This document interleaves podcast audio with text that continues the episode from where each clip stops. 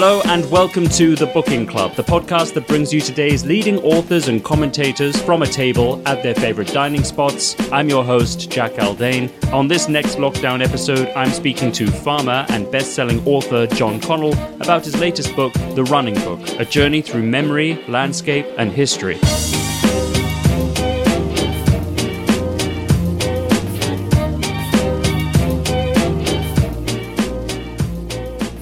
My next guest is John Connell. Uh, he is a farmer and author of several best selling books that include The Cow Book, published in 2018, and The Farmer's Son, published in 2019. He is talking to me from his farm in Birchview in County Longford in Ireland. Uh, his latest book, published last year, is, like those that went before it, very simply titled The Running Book A Journey Through Memory, Landscape, and History.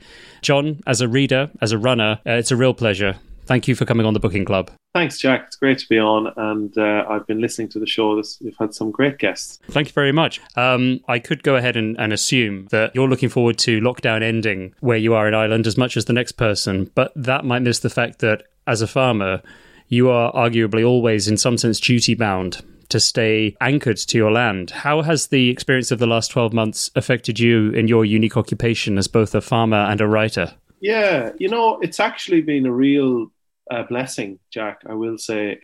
I know last year when the summer came, I was able to get in the car with my wife and we'd go up and see our sheep in a, in a farm that's away from the house and it was it was a, a, way to get away from lockdown actually for for a half an hour or an hour go and see the sheep count and basically I was just counting them and making sure they didn't have any ailments but it was it was a great lifeline and then similarly now we're we're in calving and lambing season on the farm so yeah, it's just uh, it breaks the boredom and it breaks the tension and um, and it gives me a sense of having done something worthwhile. The thing with farming is it's a bit like building.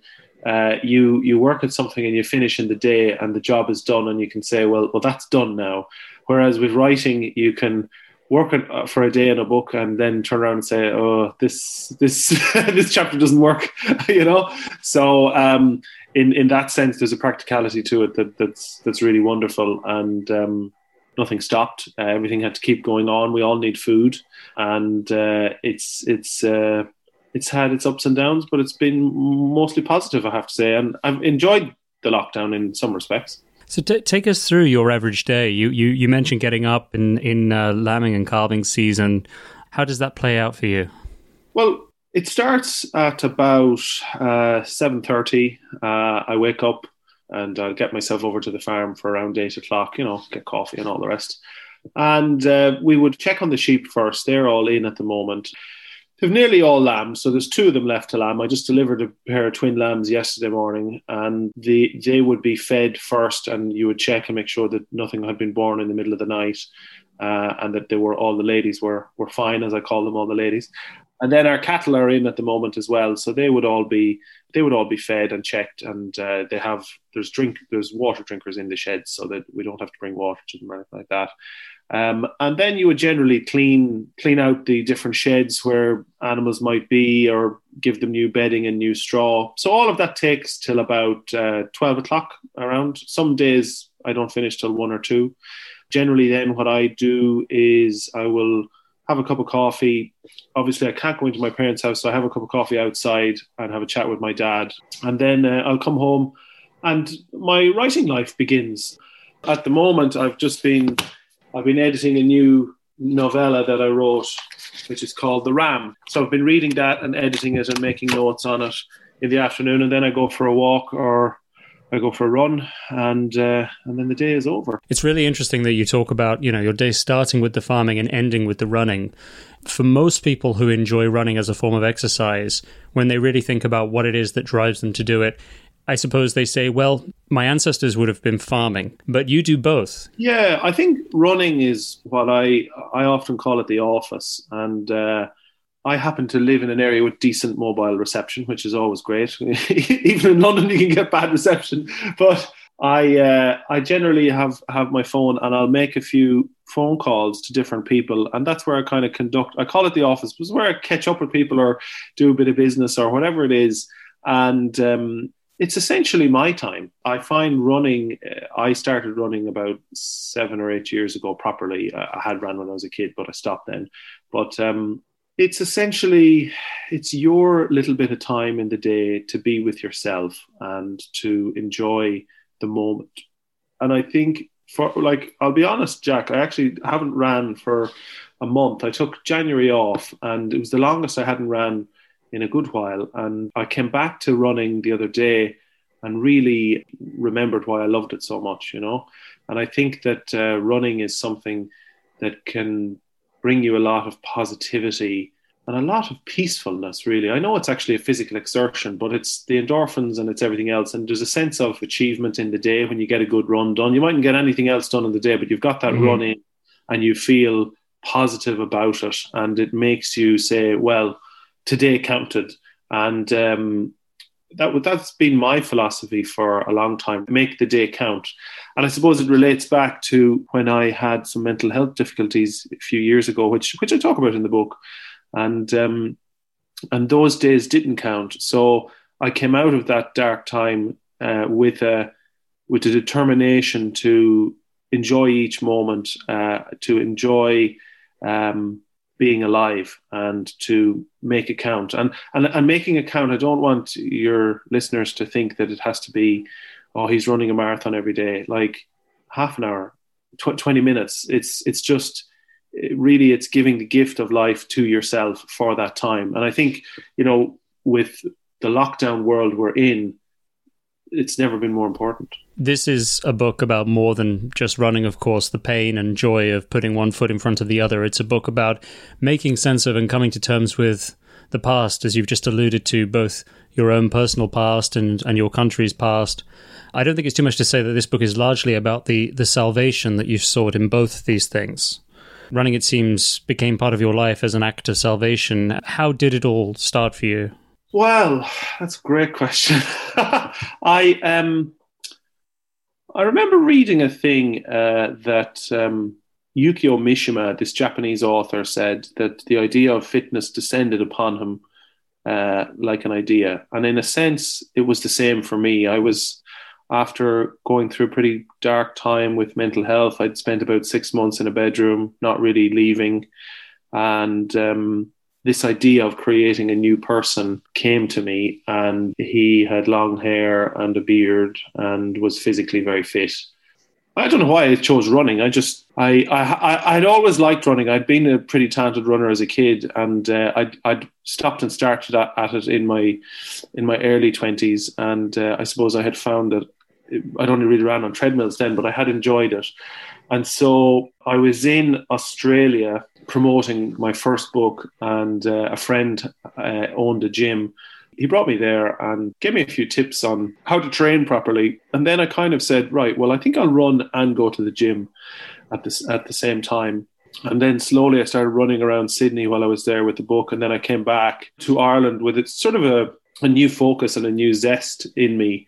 And uh, running was a way to rebuild myself. And in a sense, that's what I was doing. I was rebuilding myself after after a, life implosion. And um, fitness was something that I hadn't taken into account in my prior life. But also, I suppose, Jack, I was aware that um, exercise and mental health uh, benefit each other very well. There's a, there's a US cardiologist and a runner called Dr. George Sheehan and he, he's dead now, but he was kind of credited with starting the running boom in America. And I mentioned him in the book, and he said, Today is the great event. Today is your masterpiece. And it's not about, oh, well, on Friday I'm going to go for a big run. It's like, well, some some other shit might happen on Friday. Like, just make today the day. Um, but I think it's it's that. It's making today your masterpiece. You make only passing reference to the mental health issues you suffered, and I suspect that was a distinct choice because I don't think it matters necessarily what the details of all of that were or what they are for anybody, but rather what running means to people who have found it to be that way to pull themselves out uh, of a dark place. You talk about quite early on in the book how there are runners that are either running from something in their lives or running towards. And I think that pretty much any runner can relate to that. I certainly can. I quit smoking through running. What do you find you're running for these days? Yeah, it's a, you know it's funny, Jack. When I wrote it, I didn't think of it in in that huge of depth because I suppose I was living it. Well, I think it, it really captured people's imagination that that that, that question. Um, I would say I was someone who was running away from problems to begin with, uh, running away from uh, life not necessarily going the way I wanted it to go, and then it started to change, and it changed into running for or to happiness, and now I run to feel alive. Um, and it's it's been a really interesting thing because it went from and this can happen with fitness too, I suppose. But I was incredibly regimented with the running and very hard on myself, and it had to happen every day, and I had to do X amount, and I had to get X kilometers done in a week or miles done in a week. And um, I remember I was training for triathlons at the time, but I had to take a step back after a while because I was working as working as an editor at a newspaper as well. I realized one evening, and I was finished at about half eight, nine o'clock in the evening, and this was pretty normal. And I said to myself, "You're not enjoying this anymore. You're just doing it because you you think you need to do it." And that kind of caught me uh, that that little thought, and I said, I said to myself, "I'm right. You're right. Like you're you're treating this like a job, and it shouldn't be. Fitness in my mind, fitness should be, shouldn't be a job. It should be about pleasure. Uh, I'm not expecting everyone to have runner's high every evening, but to to find the pleasure in the craft of running and in understanding it. You know, I got to know uh, the former world record holder uh, Sonia O'Sullivan, and and we were talking about this, and she said to me, "Yeah," she said, "There's a lot of people who are training now, and they're amateurs who are training harder than we were training when she was a professional." And that to me kind of says, great that you have the discipline, but maybe where's the pleasure? If you can find the, your exercises that, that allow you to forget about everything for a while, then you've really found your play, as Dr. George Sheehan said. But if you're approaching the thing to say, well, I have to do 100 kilometers this week, there's no way around that, I have to do this, then you're taking out the thing that started you on this journey to begin with. Yeah, there's pleasure to be had after the pain, you have to be prepared to go through the pain. In a sense, you may not look forward to every run, but treating every run as an individual, unique experience is definitely a lesson I took from this book. Not to feel that you're going through the same motions that you're in Groundhog Day. It's as much a psychological state running as a physical state. It is. Uh, it's it's the Taoism thing. It's it's what Lao Tzu said. You know, you go to the river and the river's never the same and the man's never the same. I've been writing a book about rivers over the, over the last summer and, and was reading a lot about lao tzu but there was one thing um, that keeps that kept popping into my head recently uh, that, that he that he says the stream is neither fast nor strong but in its own way everything gets done. And um, and I, I often think of that because we're in our world we we we all want to be torrents of rivers, but we forget that, a stream gets everything done at the same time anyway. Yeah, if, if we can treat runs as each, as you say, as each individual new thing, the problems of Monday are not going to be the problems of Wednesday. And, you know, I suppose as well, running is a little bit like accepting life's lot because, as you said, you might want to go and push yourself on Friday and go for this huge long run, and it might end up the only run for 20 minutes, you know. And you kind of have to say, well, that's, all that's in the tank today. Um, and I've always found the days where I go for the really long runs are never planned; uh, they just happen. Uh, you say to yourself, I've got an hour, and then you know, three hours later, you're still running. You say, "Wow, I didn't," I, you know. So, and usually, somehow, usually, you've kind of a little bit of free space came up in your diary or whatever, and, and it, but you never plan it. You know, the, the running book's kind of it's, it's a book about the, the greatest hits of running. Like I'm talking about all these amazing places that I've ran, like America or Cliffs of Moher or, or Islington in London and places like that. And I don't I don't talk talk too much about the the boring runs, but um, uh, as a runner, you run for the um, you run for the great days. Normally, what an author wants to hear is that I couldn't put your book down. But actually, I found it so difficult to keep reading because I wanted to keep putting it down to go running. Honestly, it made me want to put in practice a lot of the things you were saying. Perhaps the audiobook was the best option in the end. well, I had a I had a funny thing with that. I hadn't read the book in a while, and when we were recording the audiobook, I finished it, and I really wanted to go for a run. I was like, go for a run now, and and, uh, and and so I did that evening. But it was yeah, it's it's um Well, my writing style is to write short chapters, and I, I, in a sense, I don't want to hold the reader too long. I want them to be able to pick up a book and put it down easily. And yeah, that that book I wrote it in Los Angeles, and I was running. Uh, I just for the duration of writing the book, I didn't go to the gym at all. I just ran every day, and um, and I would go for really long runs from downtown in LA to like to Chinatown and the Elysian Fields and it was just really special. You know, you, you hear the fitness guys talk about a flow state, but I was just in a bit of a flow state, and so there was a real runner's mindset with um, with the book. I'd like to talk about Haruki Murakami here because I, I read his book, What I Talk About When I Talk About Running, years ago. And one thing that stayed with me, he talks about the writer's supposed duty to delve into life's ugliness. And, you know, historically, writers have sought this through intoxicants, and how running is as much a way, he argues, of immersing oneself in that side of life, that ugly side of life, and returning purged and more enlightened as anything to do with drugs or, or debauchery.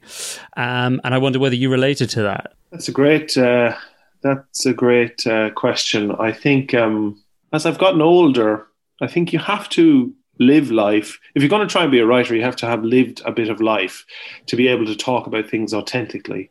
And um, authenticity is something that I really uh, have thought about a lot in the last while.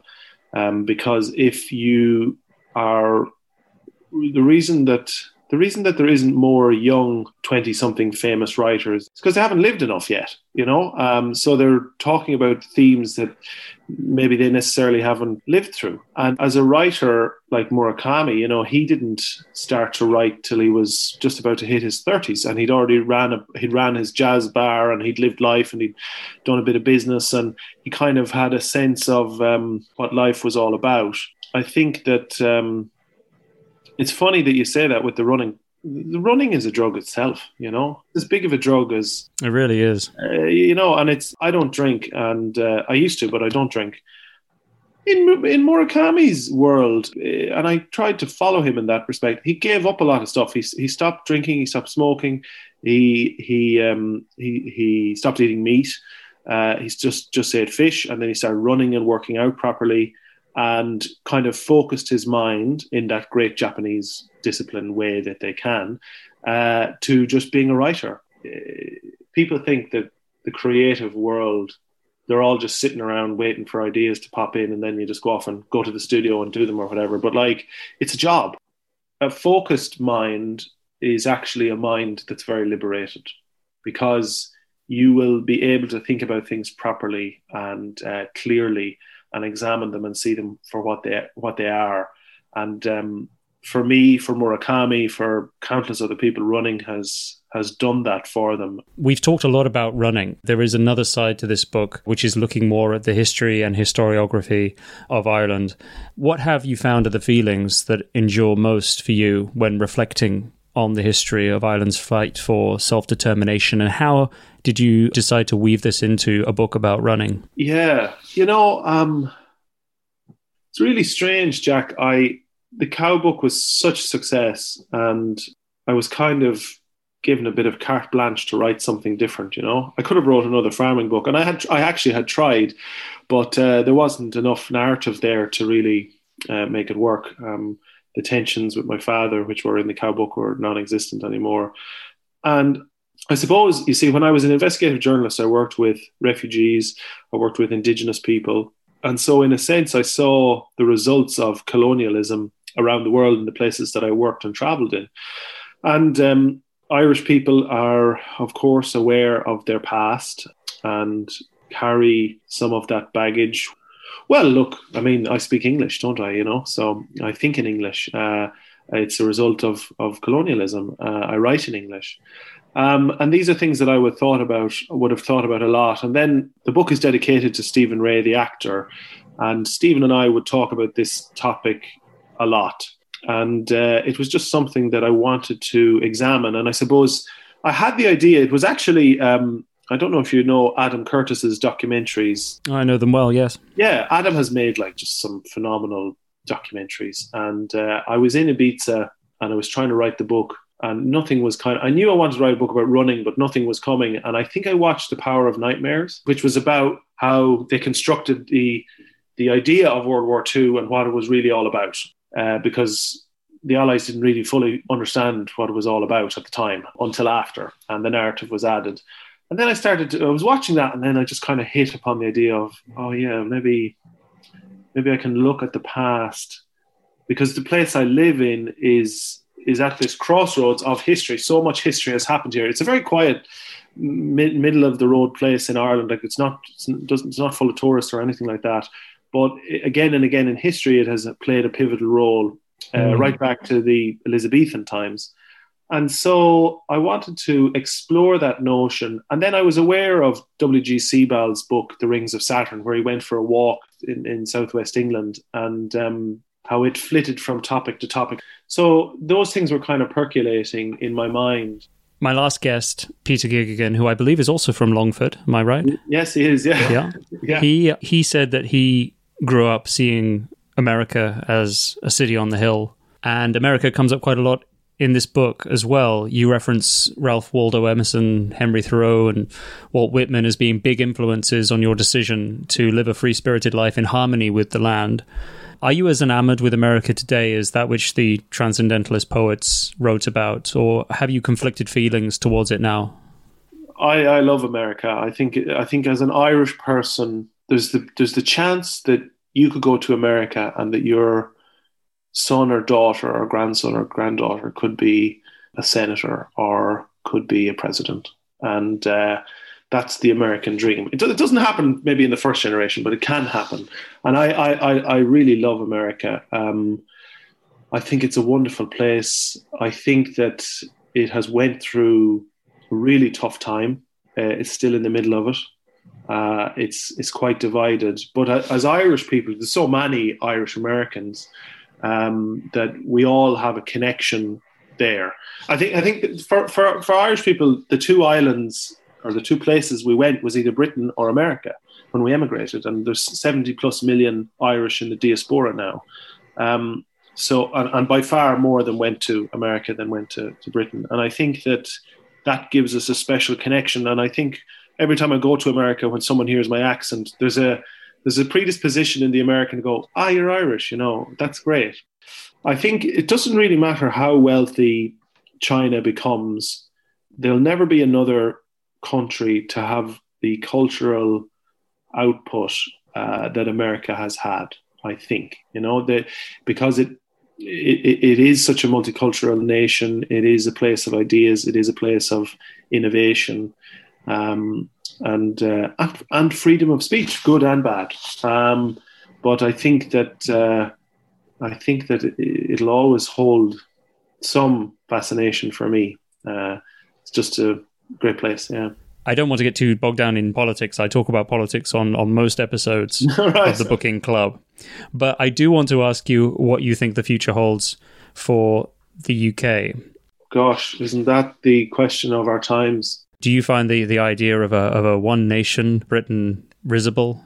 You know, I have a I have a great love for Britain, uh, and particularly London. Uh, I I didn't live in London uh, ever, um, but in the when I came back to Ireland, um, I became friends with a writer called Zia Haider Rahman, and um, Zia lived in Islington. He doesn't live there anymore, but I used to go over, gosh, every couple of weeks and visit London and visit him and visit my other friends in London, and I and I really got to love the city and how international it was and how global it was. I also got to love, also got to love the English personality that, that, a cup of tea would really solve most problems. And and you know, I think um, Britain faces a, a really difficult time at the moment. It's it's.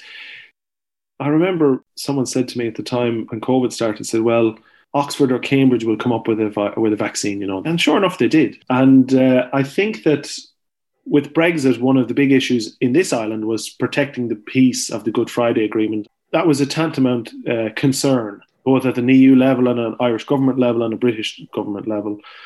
The, these two islands have been connected for so long, but I do think that it's been fragile. Like it has been a fragile thing. Like you know, the Good Friday Agreement was only in 1998. You know, and we it's only the first generation who are enjoying freedom and prosperity in the north now, and it's a delicate balance up there.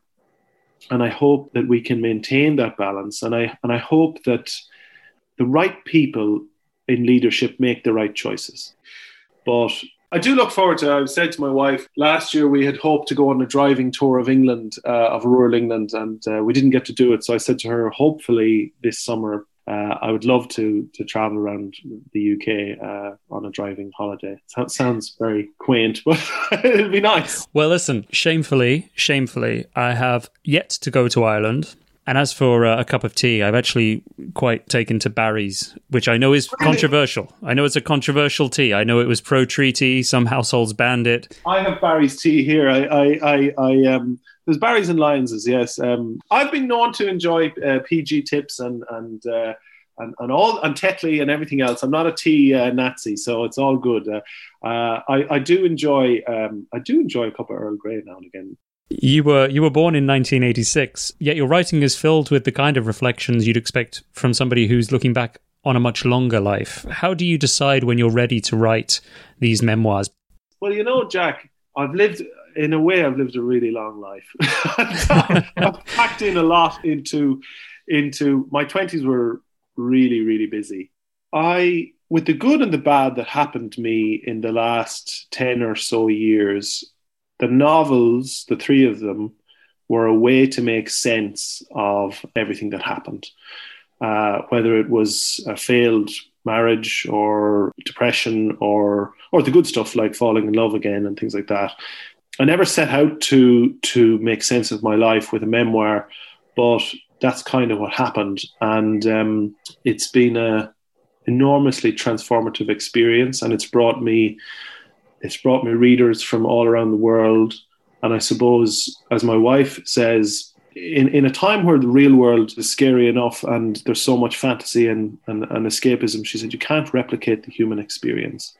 And I'm the only one that has lived this particular life, and it seems to have resonated with people. But I'm not going to. Uh, it's not a Knausgaard thing. I'm not going to write five of them. you know, I'm not old enough yet. So, but um, it's been a really enormous pleasure to do it. The fact that people have bought the books and turned them into bestsellers is just just cherry on top. Thank you so much for for joining me today. And um, before you go, I need to ask where, when lockdown lifts, you'll be running to. Well, you know, I've been hankering for some sushi. Uh, unfortunately, we live in the countryside, so we'll have to go to Dublin. Um, but we will go to um, we go to Yamamori or some of the sushi places and uh, just eat ourselves silly. My, my wife's family are Vietnamese Australian, so we've been we've been making Vietnamese food here, which is great. But um, I think the one thing we've all learned in lockdown is we're all quite good cooks, but it gets really boring cooking for yourself every single day. It's nice to, uh, at least in the countryside, that's the way it is. But it'd be nice to, uh, it'd be nice to go out for a nice meal. I'm looking forward to that. Thank you, John. Thanks, Jack.